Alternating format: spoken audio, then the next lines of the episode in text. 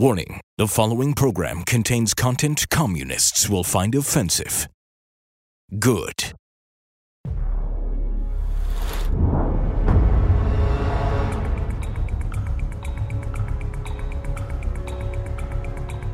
How do we fight back? I get that question a lot.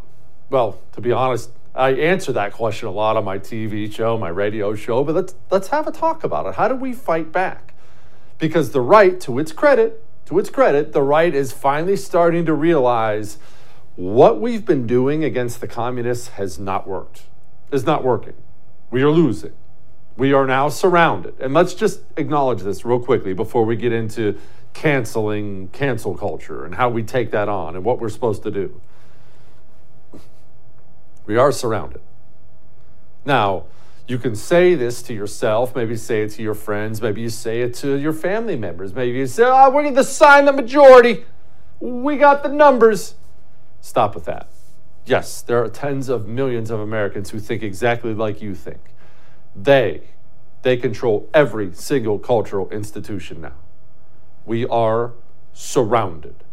And while I do believe we can see victory in the end, don't you dare make this mistake of thinking, oh, we're going to have a good midterm and then it's on. Oh, we have so much more work to do than Congress and the presidency. We have a million miles to go. As I have said before, and I will keep saying it again, this sounds like bad news, it's actually good news.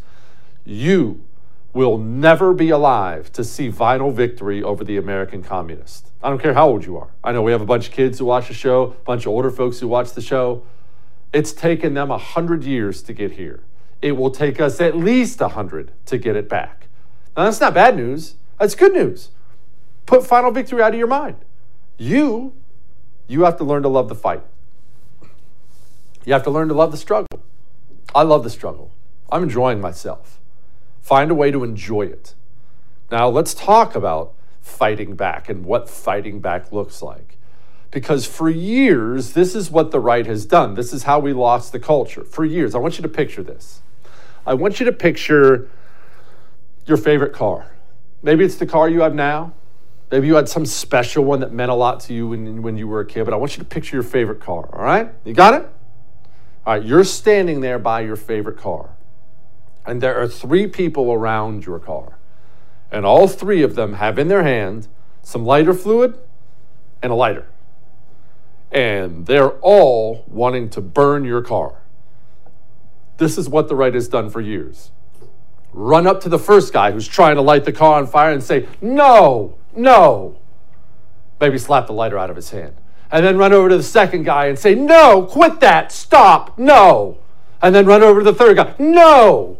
How's that going to end eventually if that's what you do? My car's going up in flames.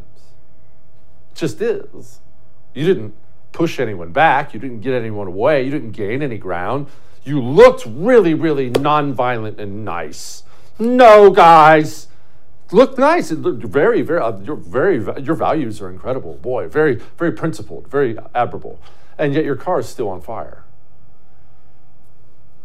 you have to run up to the first one and sock him in the face so he doesn't get up. And then you run up to the second one and sock him in the face so he never gets up. And then run up to the third one and sock him in the face so he never gets up. And then you know what you do? You get in your unburnt car and you drive away. That's how you have to fight the game now. That's how you have to play. That's how you fight against cancel culture. Forever, the right has done this with cancel culture. No, I hate cancel culture. Don't don't let them do it. No. Oh, dang. They got another one. Oh, okay. Well, no more though. Okay, guys, it's really bad. Are we done with it? We're no. Oh, they got another one. Dang. For some reason, years and years and years of the right saying no has not woken up the communists to how evil they are. And it's funny how that worked. The communists never once, not one of them, ever woke up one morning and said, Oh, you know, silencing my enemies, costing them their jobs, ruining their lives. I'm looking at how the right has said no, and I feel bad now. I'm changing my ways. Not once has the communist ever said that.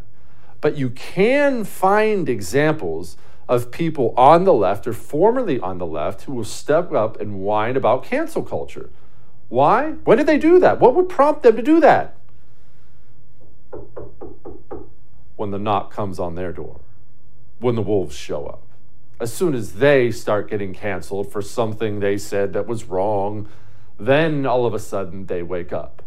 Now, that has to serve as a lesson to you, a lesson to me, a lesson to all of us. Stop shunning cancel culture. You hate cancel culture? Good, so do I. It sucks, terrible. Okay? Learn to embrace it. Learn to play the game. The communist doesn't fear you saying no. The communist most definitely does not admire your virtue. The communist only understands fear. Until you make him afraid to cancel you, he's never going to stop canceling you. If you're mad about cancel culture, go find the person, usually a journalist somewhere, a journalist somewhere, canceling someone you don't like, and cancel them. Get them fired. Go after their advertisers. Do all the things to them they're doing to someone else. Oh, that that's vengeful. We should we should turn the other cheek. I'm so sick of that Americanized, whiny version of Christianity that's not even real. No, you better fight them off, or just let them burn the daggone car. I mean, you you've been watching what's happening with Joe Rogan. what do you want me to say? At this point in time, I think I'm done talking about it. Why am I done talking about it? He keeps apologizing. I'm sorry, guys. I'm sorry about this. I'm sorry about that. I'm really sorry. Hello, friends. Um, I'm making this video to talk about the most regretful and shameful thing that I've ever had to talk about publicly. There's a video that's out that's a compilation of me saying the N word. It's a video that's made of clips taken out of context of me of 12 years of conversations on my podcast, and it's all smushed together, and it looks horrible, even to me. Now, I know that to most people, there is no context where a white person is ever allowed to say that word, never mind publicly on a podcast. And I agree with that now. I haven't said it in years, but it's not my word to use. I'm well aware of that now, but for years I used it in that manner. I never used it to be racist because I'm not racist. Joe, they're not coming for you because they think you're a racist. They're coming for you because you keep apologizing to them and they think they're going to be able to finish you off. You don't put up a video apologizing when the communists come for you you put up a video saying, I'm coming for you now. Get ready for you to be canceled now. That is the game we have to play. You cannot apologize to these people.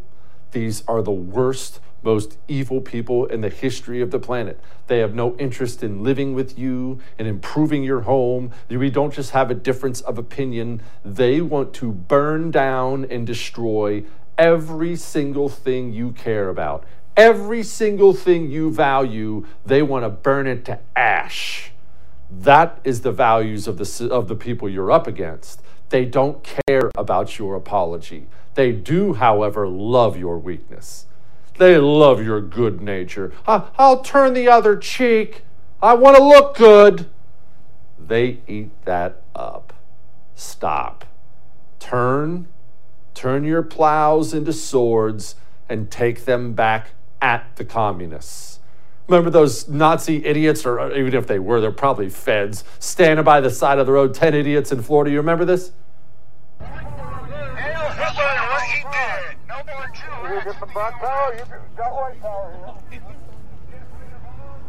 White power. You're live. Six million viewers. Say hi. Say hi. White pride's when you think it. White power is when you live it. You can shove that finger up your rabbi. He's a Jew. He's a Jew. Look at him. Okay. What would be the standard for the right after a video like that comes out? The standard would be this.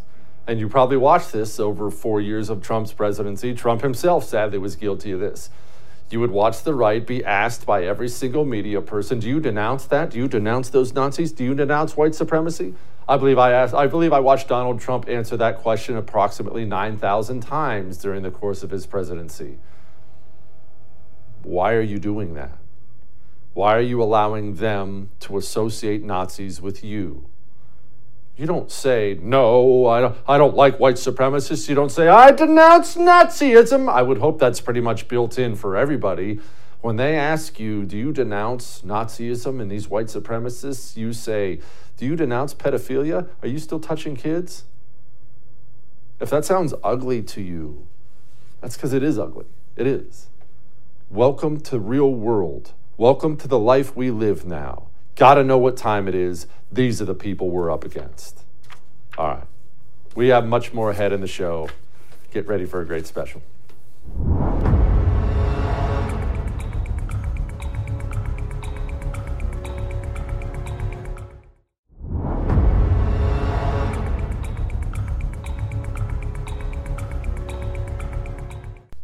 Well, I admit I'm out of ideas for what to do about Joe Rogan. I'm, I'm officially out of ideas. I'm out of ideas. What to do about Joe Rogan? What what does she think she has to do about Joe Rogan? Joining me now is my friend Dave Rubin, of course, with the Rubin Report, which everyone knows, and author of Don't Burn This Country Surviving and Thriving in Our Woke Dystopia. Uh, Dave, what do they think they have to do to Joe Rogan and why?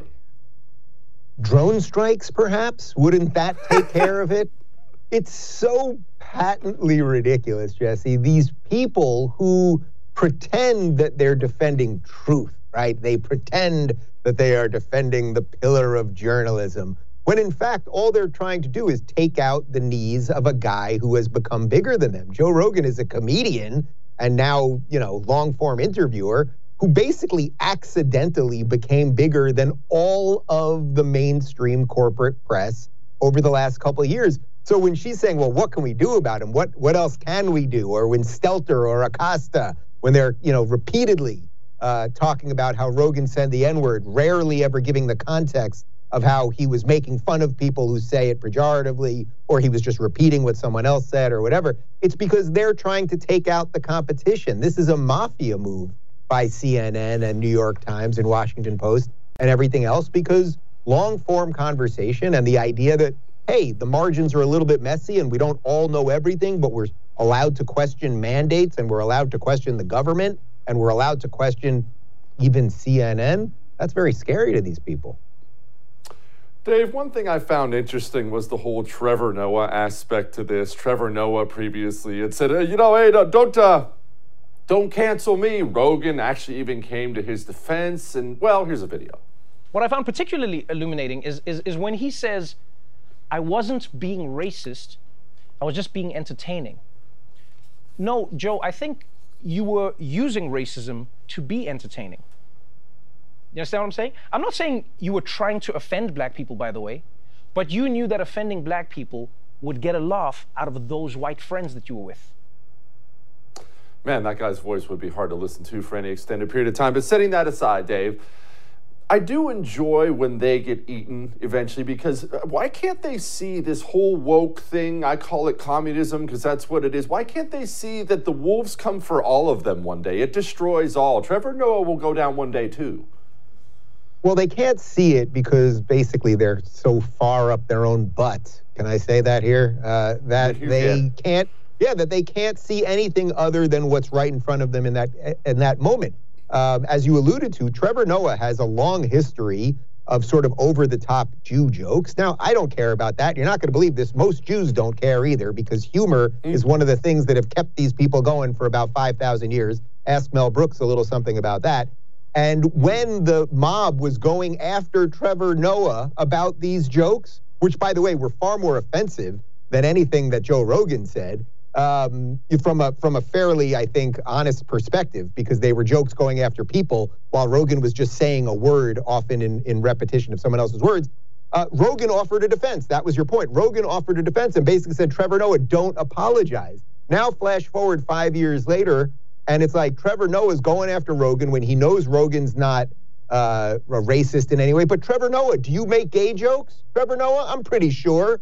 Jesse, you've got cracked researchers. I'm pretty sure we could find some gay jokes that Trevor Noah's made. There are some Jew jokes that Trevor Noah's made. Why is he making jokes about these minorities who have been oppressed in the past? I'm sure he's made some jokes about Asian people and about all sorts of other people. So, look, wokeism destroys the mind.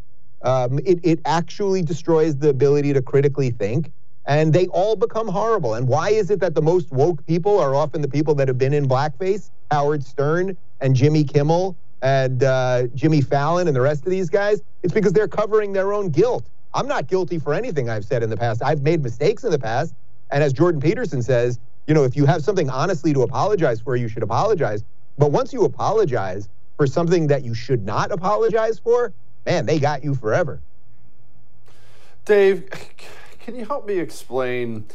I've tried to tell people on the right that just saying I won't participate in cancel culture that is not good enough. That's how we got here. They're not they're not looking at your your pristine example and saying, "Wow, that is a better way to go." They look at it as weakness, and people on the right understandably have a hard time coming around to the fact you're going to have to get a lot more aggressive and play offense because that's all these people know. You've been one of the leading voices on this, and it's a position that I've come closer to than I was, say, two years ago. I thought for a while, and maybe it was my own naivete, I thought for a while that if you just expose the hypocrisy, if you show that they're the ones who are usually in blackface, that they are the ones who make all of the, you know, gay jokes or whatever else is supposed to be thought of as insensitive, uh, that enough people would be like, boy, you know, these really are the bad people, and maybe we should give everyone a break because it turns out we kind of like bad people, and jokes are just jokes, and you know, Don Rickles used to make fun of everybody, and that's actually what brought mm-hmm. us together as Americans. So there was a spirit of that that I think I think maybe could have worked. But I think perhaps what I was blind to that you saw a little bit earlier was how profoundly radical these people are.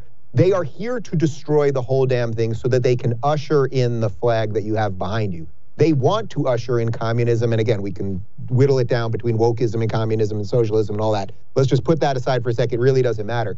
They are here to destroy the entire thing, which is why they're taking down monuments. They're canceling shows. I mean, look at it this way the people who purport to be the tolerant ones got rid of Uncle Ben and Aunt Jemima.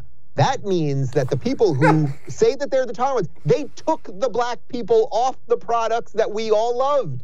I've got Uncle Ben's boxes downstairs. Okay? Aunt Jemima. Who didn't like Aunt Jemima? So you would think, wouldn't it be the white supremacists who would take the black people off the boxes of the products that we like? No, no, no. It's the oh so tolerant wokesters. They are here to destroy everything so they can usher in a new world. So that's our that's literally our foods. What happened to the Land Lakes girl? Uh, it's our it's our institutions that are all crumbling. It's it's the whole damn thing. And I think you're right. We have to. Well, there's two things we can do. It's the punchback, which I think you're completely right about. But then it's also just build separate structures at every level. I mean, completely build a parallel economy and a parallel society, and do not let their noxious views in. Dave, I'm glad you brought that up because I've been struggling with this, and I'll tell you that's where I am as well. I, I, I don't I don't see a lot of these things to be fixable. I don't want to be a Debbie Downer, but we have to come up with practical things for people here. I think we should have our own universities. I think we should have our own publishing houses. I, I, I know there are a lot of people who are trying this, and I think we should have our own online hosting places. We, we have to build our own places, and frankly, not just build our own places, say, sorry, communists, you're not allowed in. These are our places. You have everything else. Go. Yeah, look, the slippery part of that will be that once we put that gate there and say, hey, you people can't come here, we have to be very careful that we don't become what they are, right? You know, if you stare yeah. into the abyss long yeah. enough, you might be a little upset by what you see. I got that roughly right. Um, so that is the part, of course, that we have to worry about. That being said, you know, those of us that are freedom minded, that are willing to agree to disagree and not care about the color of someone's skin or that sort of thing, we will build much better products. I mean, the beauty here is if we can just survive through this really confused, muddled time that we're in right now, their products will become worse over time because they will hire engineers based on gender identity and they will hire all sorts of other people in all sorts of organizations, professors, doctors, etc., who are not the best at their craft, but who are were hired for other reasons. And once you do that over time, you will actually degrade the quality of those institutions. And if we just say, hey, I know this is old school, but I don't care whether you're a man or a woman, gay or straight, black or white, but if you can do the job, we're going to hire you, we'll build better things. Yeah. Yeah, we win in the end. I like that. You know, we're ending on that. Dave Rubin, everybody. Thank you, Dave. I appreciate you, brother. Look at us going out positively. What's going on here? Woohoo! Just a couple of positive dudes. All right. Joining me next is Kevin Sorbo, of course, the great actor. Hang on.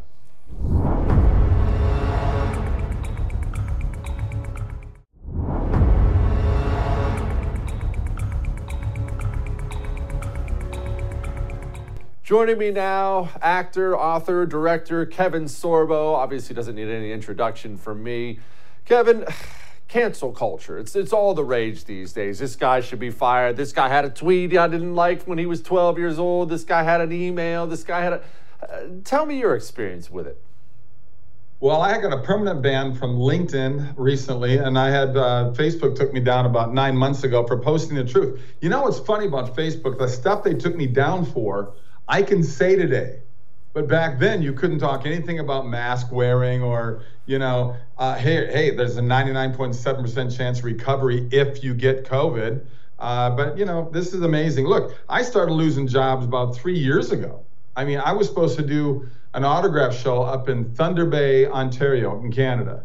And then um, they found out, a couple of uh, Native American Canadians found out that I said, hey, if you come across the border and you want to live in America, just do it legally like everybody else. But apparently that was a horrible thing to say. So it freaked out the people there and they canceled. So they're able to make you and I lose work now. I want to meet these people that are so amazingly perfect that have led completely sinless lives. They're, they're like the most perfect people in the world that they can go after me because we need to learn from these people how to be as amazing as they are. Okay, LinkedIn. LinkedIn is just that thing that sends you a thousand emails every day. So and so looked at your. What did you do on LinkedIn? I think I posted a story about a woman who said she killed her dog because her dog had COVID and didn't want the COVID being spread to her family. And I said, Can you believe this? I hope this is not a true story. But that was enough for them to say uh, that you can't post that. And they took me down. Good grief. Yep. All right. Well, I mean, look. Obviously, you're a Hollywood guy, or that, that's how everyone knows you. Everyone grew up. Well, at least I did, watching Hercules on TV. It's Kevin Sorbo. Uh, surely, this has cost you some serious acting gigs in Hollywood. Your stances on things. Oh, no question. No question about. Oh, there is Lucy Lawless. I gave her her career. Anyway, um, it it was. Uh, it was interesting to find out from my agent and manager about a dozen years ago when they said um, we can't work with you anymore because of the things that you were saying. And I go, what do you mean the things that I'm saying? Well, you're, you know, you're Christian, you're conservative. And I went, wow, you guys are the ones that scream for tolerance and freedom of speech. But as we know, Jesse, that's a one way street in Hollywood. And it's a one way street for most liberals, really, which is amazing to me. And look what they're doing to our country right now. I mean, they, they want to turn us into the Soviet Union circa 1950. It's really, uh, it's just quite sad what's going on. People are ignorant, they're uneducated, and I think they're just stupid. Kevin, uh, I hear from people on the right, and they say this a lot. Uh, some, a lot of people are guilty of this. Well, uh, no one cares what the actor thinks, no one cares about the movies. I actually don't agree with it. I think I think entertainment is a critical part of every culture, whether it's Roman plays or our movies today. I think it's an important part of, of how we give our values out. I grew up. I watched John Wayne movies with my dad. You can love that or hate that. It was good guy fighting bad guy, bravery, good versus evil. That's, that's, that's the theme I grew up with. They're not putting out movies like that a lot anymore. When did that change? I think the 1960s changed things a lot. I think the Vietnam War, the the the free love, the hippie movement, all those kind of things combined uh, really started changing. We didn't have a, a, a rating system for movies until the 60s. It was always like a G or a PG without being said it was a G or PG. But things got, you know, movies got more violence. So the PG 13 happened and R happened and uh, you know that that sort of changed things quite a bit. And what's amazing to me is that Hollywood started out pretty conservative. Um, the Warner Brothers, you know, Warner Studio, that was a conservative group of guys that started that whole industry. But um, the '60s definitely changed things along, and um, it's just gotten worse. I mean, you see what's on TV now. Back in, ni- in the 1950s, uh, Walt Disney said that um, television and movies will influence our youth. And boy, has it influenced our youth because you see the movies coming out of Hollywood over the last 20 years for sure. violence, hatred, divisiveness, all this stuff is going out there. I do movies that have the opposite. I do movies that have hope, redemption, faith, love, laughter, things that Hollywood's not doing. Andrew Breitbart said it, right? Politics is downstream from culture. Who runs the culture? Hollywood and the mainstream media. Of course they do. And they and Hollywood, trust me, has a hold on Washington D.C. as as we all know they do. And uh, I'm just trying to do movies that have more positive influence and say that you know what isn't it can, life can be great. Life is a choice if you want to be miserable the rest of your life. And uh, I'm trying to do movies that show people that uh, hey, why don't we uh, have movies that we can relate to? Spider-Man's great, but it's 60% visual effects. It's a roller coaster ride. You don't care about the people. I watched Avengers. 12 buildings just came down in New York City. Two million people die, but nobody talks about that, you know. So it's just weird. It's just weird what's going on there right now. But they're going to keep pumping out those movies. I'm going to keep doing the movies I do, try to fight that culture that they're trying to destroy. I love it. And when I talk to guys like you or my or my buddy Nick Searcy or these guys who are wading into this and creating movies with good messages behind them, what I love is at least Nick tells me this and tell me if this is wrong the market's good. People are gobbling this stuff up. People are hungry for these movies right now. I, I, and look, I'll tell you, I've got, you know, we were just talking a couple weekends ago. I got an 11 year old and 13 year old. I want to take my sons to the movies. I, I want to be able to take my kids to the movies. That's an experience a dad I think should have with his kids. We go to these kind of films all the time. Are, are you finding there's a real appetite for it? There's 80 million homes out there that want the kind of movies that I do and what Nick does. There's 80 million homes out there, and Hollywood is totally dissing that because of their ideology. It's amazing to me because it is called show business, not show show. You cannot tell me they can they can espouse all they want about saying, oh, we believe in this social issue and that social issue. Don't let that fool you. They are a capitalist business. Universal and Paramount want to make money. So the battle is on there to kind of make that happen. Look, I did a movie called Let There Be Light that Sean Hannity funded.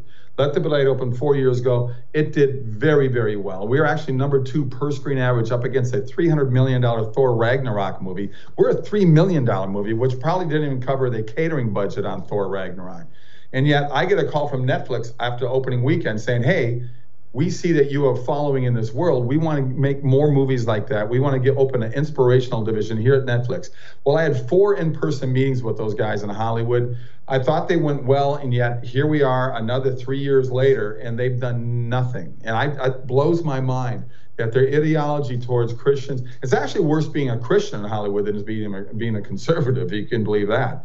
It's just this is a weird thing that's going on, and I don't get it. I get stopped all the time through hotel lobbies and airports, and people don't talk about Hercules anymore. You mentioned it, but people talk about, hey, I loved you in Soul Surfer and God's Not Dead and What If and Let There Be Light. Please make more movies like that. Our problem is when they do these $300 million Thor movies and Avenger movies, they have $100 million to promote them. So that's on uh, trailers on every sporting event, every daytime soap opera. So people know of it and they're aware of it. We don't have that kind of money to put trailers out there. We have to rely on word of mouth. We have to rely on making calls to people that we know and say, hey, can you get out to this community that this movie's coming out? That's the battle we got. I'm not doing woe with me. It's just a it's just a it's a financial fact that we have a we have a bigger hill to climb than what Hollywood does. I will say personally, as a family, we loved God's Not Dead. I think we watched it four or five times together. It was a great film. Highly recommend it to people. All right, well, we're talking about how we fight back against these people. You just mentioned the budgeting problem, and this is again a consistent theme I hear from my show business friends who are trying to put the right thing together. Do we not have rich Republicans in this country? Tell me what's going on. I don't understand where the, where the disconnect is. I don't understand it either. Look, I play a lot of uh, charity golf events, celebrity golf events. I've met wealthy, you know, billionaire guys I've golfed with.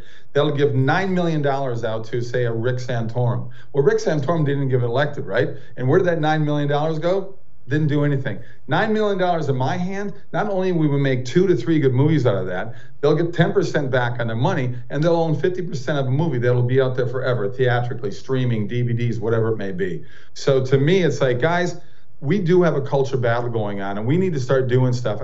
Yeah, it's a risky business, but if you do movies under five million dollars, much better chance of making your money back than doing a movie that's 10, 20, 30, 100 million dollars.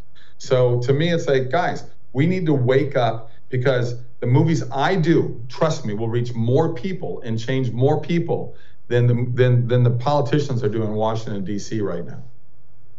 I love it. That's how we fight back. Kevin, thank you so much, my brother. Keep doing it.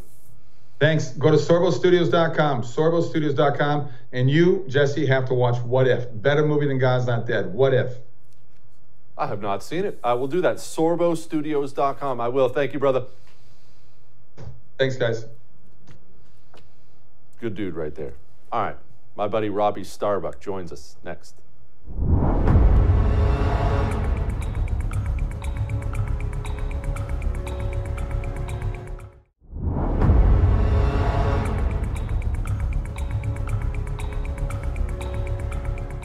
There's a state of emergency in place in Ottawa where the police chief says COVID protests are a, quote, nationwide insurrection driven by madness. Thousands of Canadians, you see the pictures there, protesting vaccine mandates. It started with a so called Freedom Convoy led by truckers protesting a new mandate requiring vaccines in order to enter the country. CNN's Paula Newton live for us now in Ottawa with the latest remarkable protest, Paula. Absolutely remarkable. I mean, just think of the language. I know it sounds familiar to you, right? A threat to democracy, a, an insurrection, sedition. Man, that does sound so familiar. Hmm, can't think of where I heard that before. Joining me now is my friend Robbie Starbuck. He is a America First Republican running in a primary in Tennessee, and I just want to say I wholeheartedly support him. Go vote for him. Go donate donate to his campaign. Robbie, first and foremost, insurrection and sedition. Gosh, it seems like it seems like I've heard that here in America before. Yep, I mean it's it's kind of remarkable. We, it seems like the left falls in love with words and then they can't stop using them, and this is one of them. I feel like everything's going to be an insurrection, kind of like everything is racist now. Um, so the truth is, they're all shaking in their boots. You know, this protest is the first protest that has occurred, and I think you agree with me on this throughout the entirety of COVID that really has teeth, that really scares them because farmers and truckers these are not just like it's not some you know phrase you use on a campaign trail saying they're the backbone of our country. No like our country legitimately does not function without them period. And you look around you in whatever room you're in watching this right now everything in your room right now was at some point on a truck. Imagine those trucks just shutting down. And it's something that they fear because truthfully these people have the power to bring down governments. And it's why we're seeing the reaction we're seeing in Canada, where I do think, and I, I think you'll agree with me on this, I think they're going to go a lot further and it's going to become very dystopian very fast in how they go after these brave truckers. Robbie, how does that play out on social media? Let's be honest, social media is mega, mega powerful today, and it's not 1950. Shoot, it's not even 1990. You can't keep a lid on everything today. How does that look if Canada starts pummeling protesters into a bloody pulp for not wanting vaccine mandates? It's going to be brutal. And I think that actually speaks to just how important and dangerous these protests are to the global elite because they're looking at this. They have to understand what the negatives are going to look like. I mean, you already see 85 year old man that was arrested pretty brutally just yesterday in Canada. This is going to become more of the norm, in my opinion. And I think that they're willing to take this risk because of how dangerous it is. If you see this happen all over the world, you're talking about the ability of the people to uproot governments everywhere. This is what tyrants fear the most is people exacting their actual power to then take the power back for the people. Going out and protesting for one day in DC, doing the, you know, remember the pink hat march that the women's march did when Trump was that stuff doesn't really move the needle. It really doesn't. You can get a bunch of angry people somewhere one day, but when you blockade and you stop trade and you stop where the trucks are bringing the food in, suddenly things get very hairy very fast. And I think that this is something that I really hope we see replicated in the US. I'm willing to eat top ramen or go shoot some deer on my property in order to make sure my family's, you know, all good during it, but I'm willing to take whatever hit is necessary to make sure that we get to a place where we bring freedom back to the West. And that is only going to happen as a result of protests like this. Yeah. That's true. All right, Robbie, I know you're passionate about Major League Baseball, and I, I tell you, the condition of our professional sports league saddens me because I grew up geeking out on this, watching hoops, watching the NFL, watching Major League Baseball, and they all suck now. Apparently, there's a vaccine booster mandate for managers. Yeah, so this is something, I mean, I can't tell you how many major league players and big stars have reached out to me. And something really interesting is going to happen if Major League Baseball does not turn around on this and end the mandate because players are incensed. These coaches are some of their former you know, teammates and not just some of their former teammates some of them are their mentors and they care deeply about these people. They're people who they believe they wouldn't be in the position they're in now as these you know 100 million dollar contracts go out had they not had this coach in their minor league upbringing. So this is a really important issue not just to those coaches and on-field trainers and staff but also to the players who are in the major leagues who look at this and they say, This is not a company I want to work for. We need to stand up. And I've been really pleasantly surprised. I mean, some people who are in the major leagues have openly retweeted what I put out there, um, like Derek Holland and others but there's actual players organizing right now to come out publicly if Major League Baseball does not turn this around. And I can tell you myself, I mean, this is this is a tragedy to somebody whose family came here from Cuba. I mean, it, to Cuban families, whether you're in Cuba or you're in America, if your family's Cuban, you know that baseball is like coffee. I mean, you don't live without it. Baseball is a part of my life since before I could walk. Um, but I won't be watching Major League Baseball, attending, taking my kids, buying jerseys, nothing as long as they have a tyrannical mandate and the people in charge who are responsible for a tyrannical mandate, I will have no association with Major League Baseball. And a lot of these players, um, they're willing to to sit out and go all the way with this because they feel that strongly about it. And I think it's an incredible thing that's happening, and we're to see we're going to see something special here. So Major League Baseball, if they're smart, they're going to get in front of this and quietly remove the mandate quickly. I love that. I love that. All right. Here is a man I know you know, Florida Governor Heavy D, talking about apologizing and not apologizing. I love this. I think he's got a huge audience. Uh, I think uh, a lot of the legacy outlets and I think the left fear the fact that he can reach so many people, and so they're out to destroy him. But what I would say is don't give an inch do not apologize. Do not cow to the mob. Stand up and tell them to pound sand. If you do that, there's really nothing that they're able to do uh, to you. The only way they have power is if you let them get your goat. Robbie, why don't more people on our side get this? By the grace of God, you get it. But it, it seems like our numbers are so small. We still are so uh, nice, naive. I don't even know what the word is. Well, I think honest, a real answer. I mean, I could give you a political answer, but the real answer is we have a lot of weakness in our country and in our world, and that weakness stems from the fact that we had good times for so long. Life was too easy. Yeah. And everything was just, um, you know, let's say in the upbringing of this past generation, not based firmly rooted in reality. And so that leads to a place where people are afraid to be strong. They're afraid to stand up. They're afraid to have conviction because the moment it seems like anybody's feathers are ruffled, you're trained to apologize. Essentially, it's something that um, you know was not popular in my family though, because you know if you talk to any refugees from countries like Cuba, I mean, it could be refugees from really any communist country, and you ask them, you know, the commonality of what are the biggest regrets of people in that country who had to flee or who left or who lost their lives, whatever it is, they're all going to say the same thing essentially that people didn't stand up when they needed to. And we're seeing a lot of that now. And it's why you see in those refugee groups such a hard stance fighting for freedom in America because they know what it's like to lose this and they're screaming at, at, regular people to say, wake up and stand up for your country because if you lose it here, you don't have somewhere else to run to. And I think that's one of the biggest points I try to drive home to people is that there's nowhere else to go. This is the beacon of freedom that people run to. It is no longer a free country as of now you know, we want it to be that free country again. It's our job to preserve it for future generations. It's not just going to sit there. As long as tyrants exist, which is forever, we need a segment of society that is strong, that is willing to fight to preserve that freedom for the next generation. So I think that there there is sort of a job we all have to do. I have three kids, and I feel like I have a job as a dad that's really critical to the future of this country, and that's that I raise strong warrior children. And those kids go into the world with a mentality where they are not going to apologize and cave to people who are offended by their sensibilities or their point of view, but that my kids are going to stand firmly rooted in their belief systems that they were raised with and that they're going to defend them and that they're going to be trained that defending them is the right thing to do. Robbie, if people want to support you, and they should, I do, where do they go? Starbuck2022.com. There's a donate button up top. You can volunteer from any state. This is a national race. We need phone callers. We need people to have our back, but donating is huge because the establishment is throwing in millions and millions of dollars to try to keep an America First candidate like me from winning. But the good news is we just got polls back and we are in the lead. We are the people they have to bring down. So the attacks are going to be coming, but we need the continued support to be able to match them and beat them in this race. Go get them, my brother. Robert, appreciate you. Thank you so much. Good man right there. All right. Coming up next, final thoughts.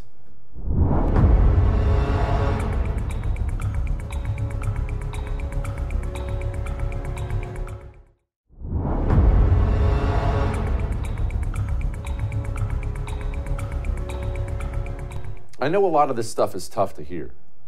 How do we go after cancel culture? How do we stop it? Well, we have to get aggressive, and you're probably not aggressive. That's probably not your nature. Look, I'm a live and let live guy. I don't even prefer to hang out with my neighbors too much. It's like, like maybe we'll get together once, but you do what you do, I do what I do, just keep to myself. It's who we are. It's probably why you believe what you believe. We cannot win that way, though. Remember, as much as you love it, as much as I love it, we cannot live and let live our way back to freedom. Freedom is not something you acquire by practicing it. Freedom is a tangible thing. If somebody is trying to take it away from you, you have to stop them. They're trying to take away, I mean, gosh, freedom, they're trying to take away everything. And they will if we don't get more aggressive.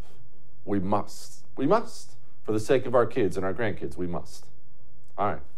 We'll do it again.